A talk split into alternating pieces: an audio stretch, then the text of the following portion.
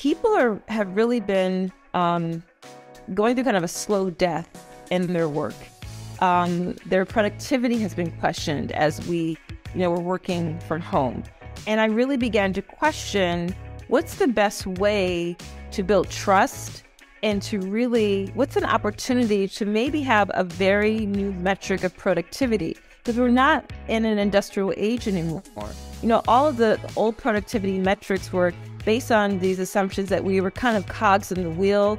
Our time could be clocked. My very first job in the 80s was at a local Roy Rogers in our community. And I remember at age 15, loving the sound, that click clank sound of like, and, but that was the time, you know, and, and but that doesn't really make sense anymore. Welcome to the Beyond Speaking podcast from Premier Speakers Bureau, featuring in-depth conversations with the world's most in-demand keynote speakers. Hi, I'm Brian Lord, president here at Premier Speakers Bureau. I'm excited to have with us today Natalie Nixon. Natalie is a creative strategist and uh, the creativity whisperer for the C-suite.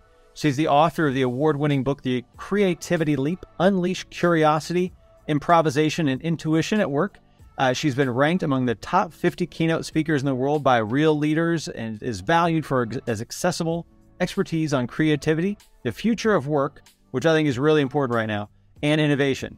Uh, she's the president of Figure Eight Thinking, and she advises leaders on transformation, uh, having worked um, with companies like Comcast, Deloitte, Salesforce, and being in Forbes, Fast Company, and Inc. So, Natalie, thank you much uh, so much for joining us today. Hi, Brian. Thanks so much for having me. So I'm curious, how did you get into curiosity? To not be too silly, but I love I love being curious because we have so much that focuses on like I guess hard hard things and curiosity I think is a hard thing that seems easy. Yeah, it, it it's on the surface very easy, but it's actually something that I don't see enough organizations or companies baking into their culture.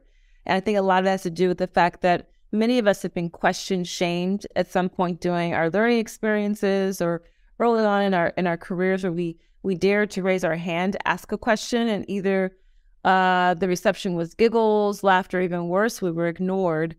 Also, most of us did not have an educational experience where we were really encouraged to trust the process, to engage in process, and to engage multiple possible outcomes versus an err on the side of certainty, fill in the dots, what's the right answer. And so, what that's resulted in is a lack of curiosity, in my view. And I'm a big fan of the work of people like Warren Berger, who wrote a great book called A More Beautiful Question and the Book of Beautiful Questions. Warren's perspective, and I agree with him, is that we actually should teach how to ask questions. And in a corporate perspective, he also has a great um, idea, which I am an advocate for, which is that instead of companies having a mission statement, they should have a mission question.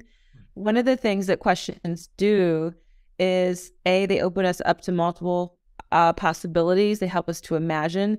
And as we're all trying to innovate, you actually can't innovate unless you, as I've said, written in my book, the creativity leap, unless you ask a better frigging question. And if you surround yourself with people of the same trainings, with the same sorts of schools, same backgrounds, you all tend to ask the same sorts of questions, and that really won't um, lead to innovation.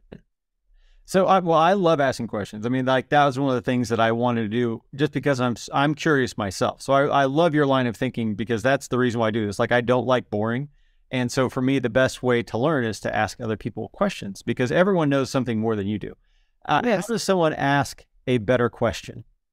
Well, I think it's important to first understand that there are what there is what I call a taxonomy of questions. Not all questions are created equally. So there's what I call divergent questions, and divergent questions help us to get bigger and more expansive and larger in our thinking. So questions like why, what if, I wonder. There's literally nothing bad that follows the words I wonder. I wonder what would happen if I went, you know, fill in the blank, right? And also, if you just pay attention to how you feel when you get to ask, what if? I wonder, you literally have a lightness in your body physically. And another big idea that I'm a proponent of is that the future of work will require much more embodied leadership. Leaders that are connected to how they feel and to how the people whom they're working are feeling as well. The other category of questions are convergent questions, questions that get help us get much more tactical and narrow in and focus. And those sorts of questions are questions like what and who and when and where. And in my experience with a lot of clients with whom I first initially start working, they only ask those convergent questions.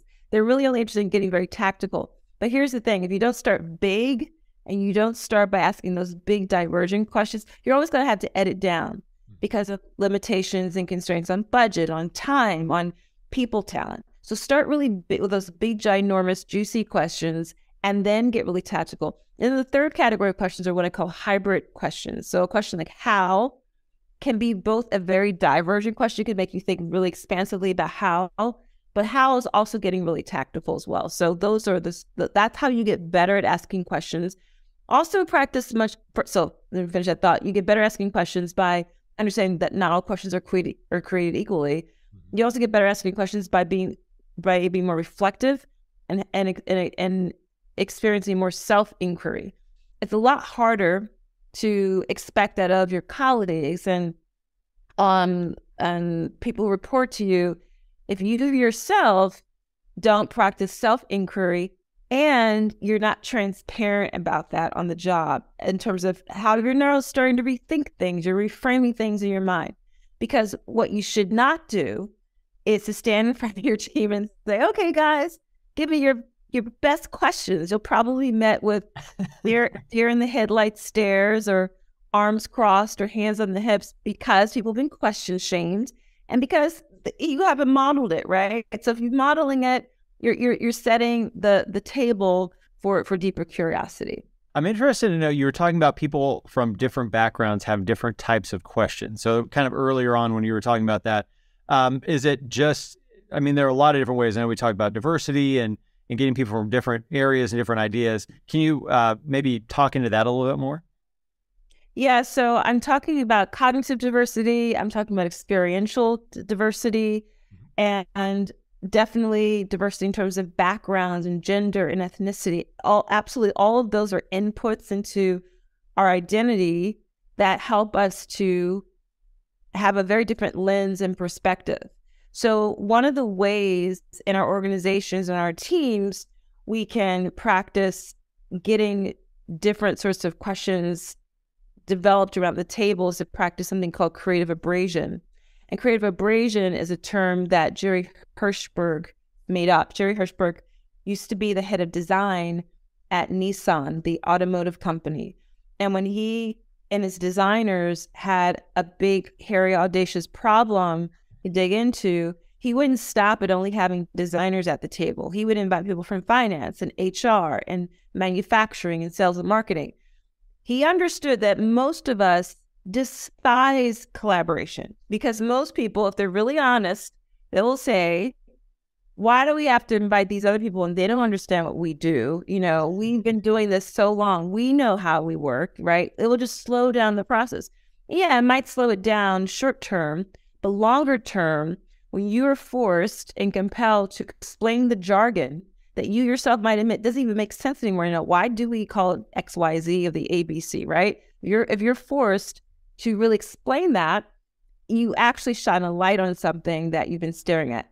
Also, when you collaborate and you're the newer people on on, on the process, it helps you to form and frame new and different sorts of questions. I like to say that questions are inputs into a system. And that system could be what's for dinner, uh, what's the next marketing strategy we should be developing, what's the better financial model. And if you keep asking the same questions, you're going to get the same output, right? But if you ask new questions, new inputs, you have a new output. And that is essential for any creative endeavor and for building your own creative capacity and the creative capacity of your organization. I, I think it, earlier you'd also mentioned the future of work. You know, how will these, you know, you know, what it, to you, what does the future of look, look, work look like? As we've always had some crazy changes over the past few years, and then um, how can you apply these these uh, principles to take advantage of the future of work? I like anyway. I don't have a crystal ball, but I, I'm operating under two assumptions. My first assumption is that WTF sorts of situations are going to continue. uh, we're going to have more sort of disruptive uh, situations happen in our in our world, in nat- in the natural environment.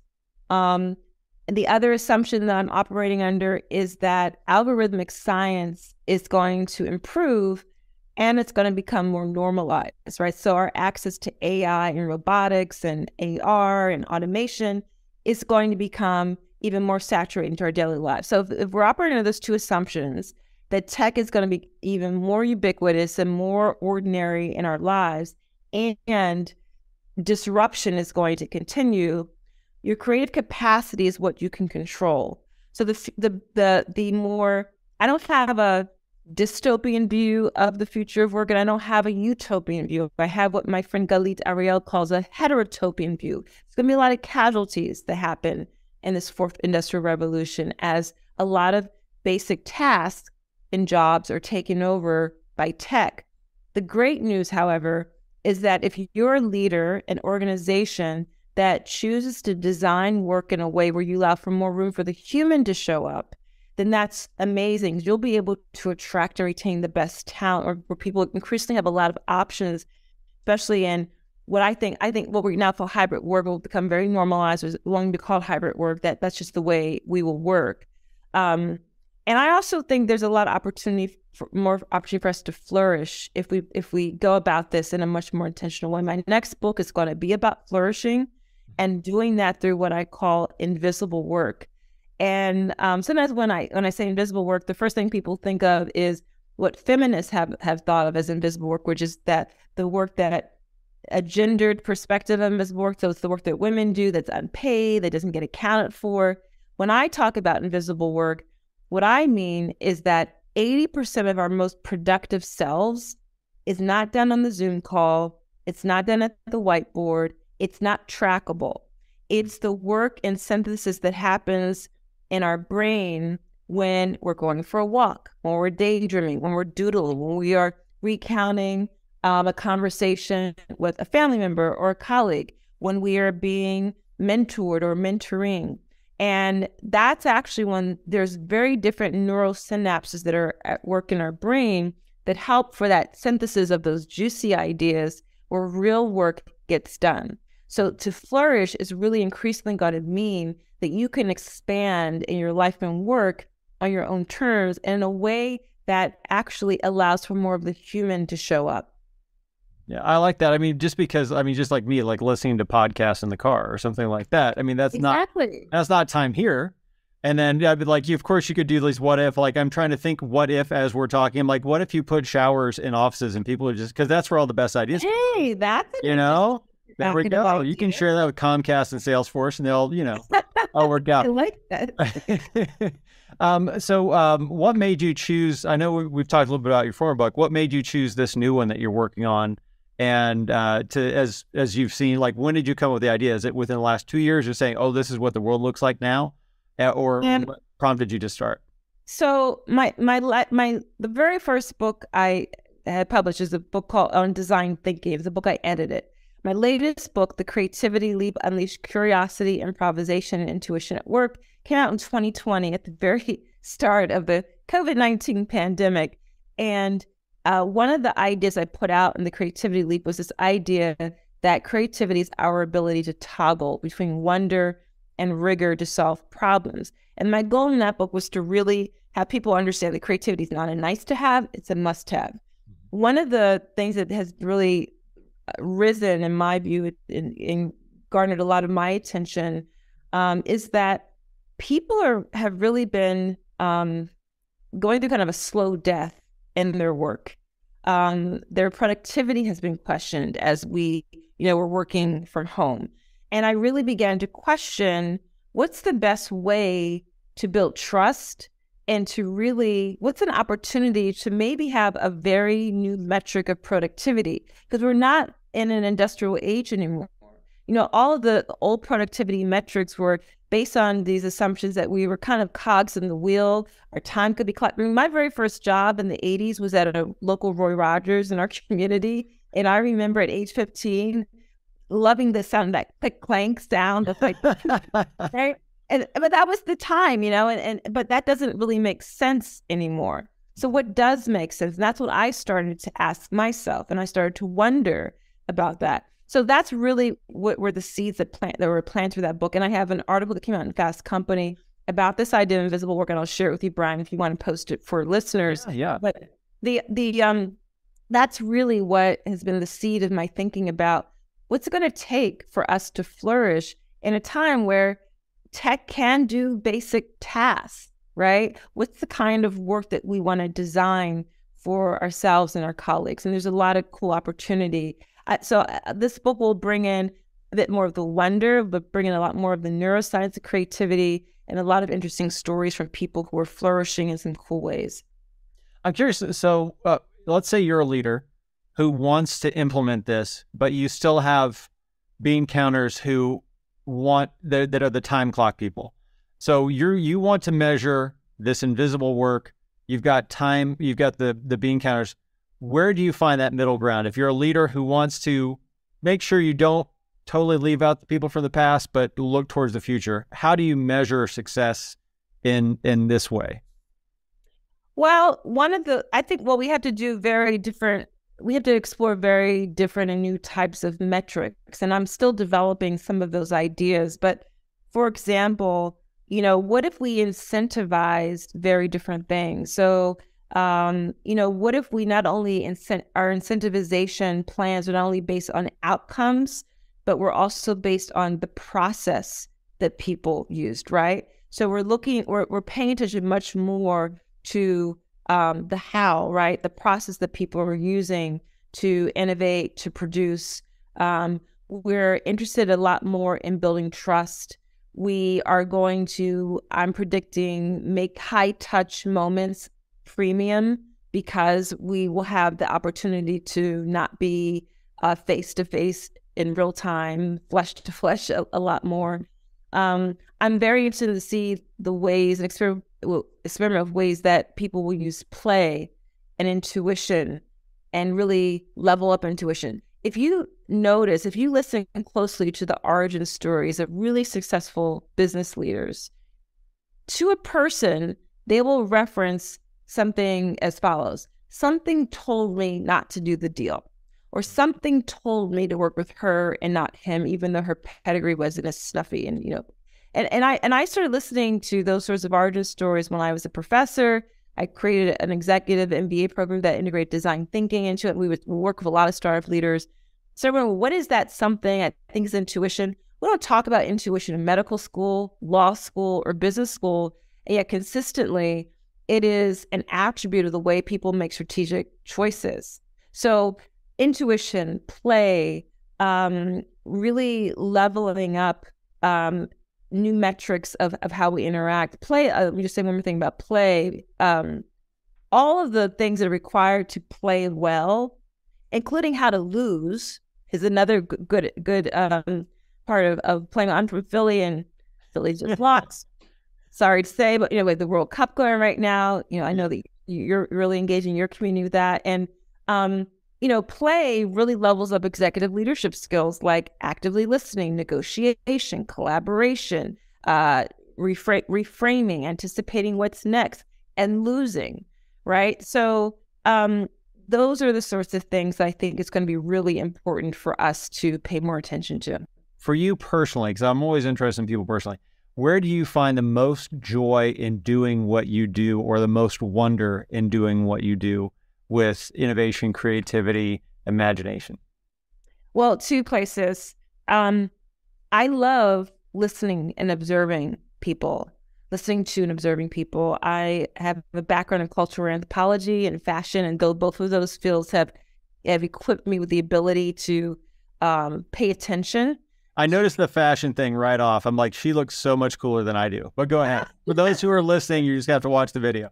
But I, I, like looking at the glasses. I'm like, this is yeah, she's definitely into fashion. All right, go ahead. Sorry, Thank Sarah, you. I interrupt you there. You're a little. So that's a compliment. Thank you, thank you. But fashion, people don't work in fashion. They either think it's glamorous or frivolous, and it's neither. What fashion is really good is it helps develop a financial acumen, appreciation of logistics and tech, but also appreciation for the role of beauty and desire and aesthetics and how we um, do business. And so I bring all that in, and that really helps to to spark my creativity. All those things that I I've developed in my background.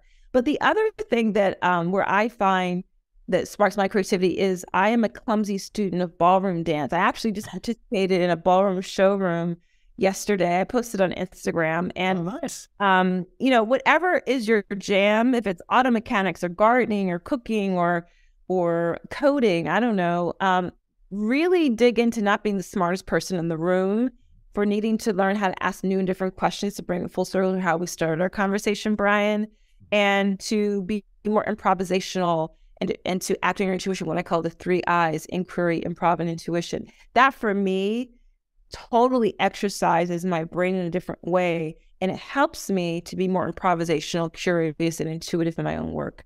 Well, Natalie, thank you so much for joining us. Um, if for those who are listening, watching, uh, make sure to go to premierspeakers.com and uh, look up Natalie Nixon there in case you need her as a ballroom dance instructor at your next event or uh, to talk about creativity, innovation, um, imagination, intuition, and so many of those things that she's talked about here. So, Natalie, thank you so much for joining us and being a guest on the podcast. Thank you for having me, Brian. Thank you for joining us for the Beyond Speaking podcast. To learn more about today's guest, visit premierspeakers.com. Make sure to subscribe and leave a review wherever you listen.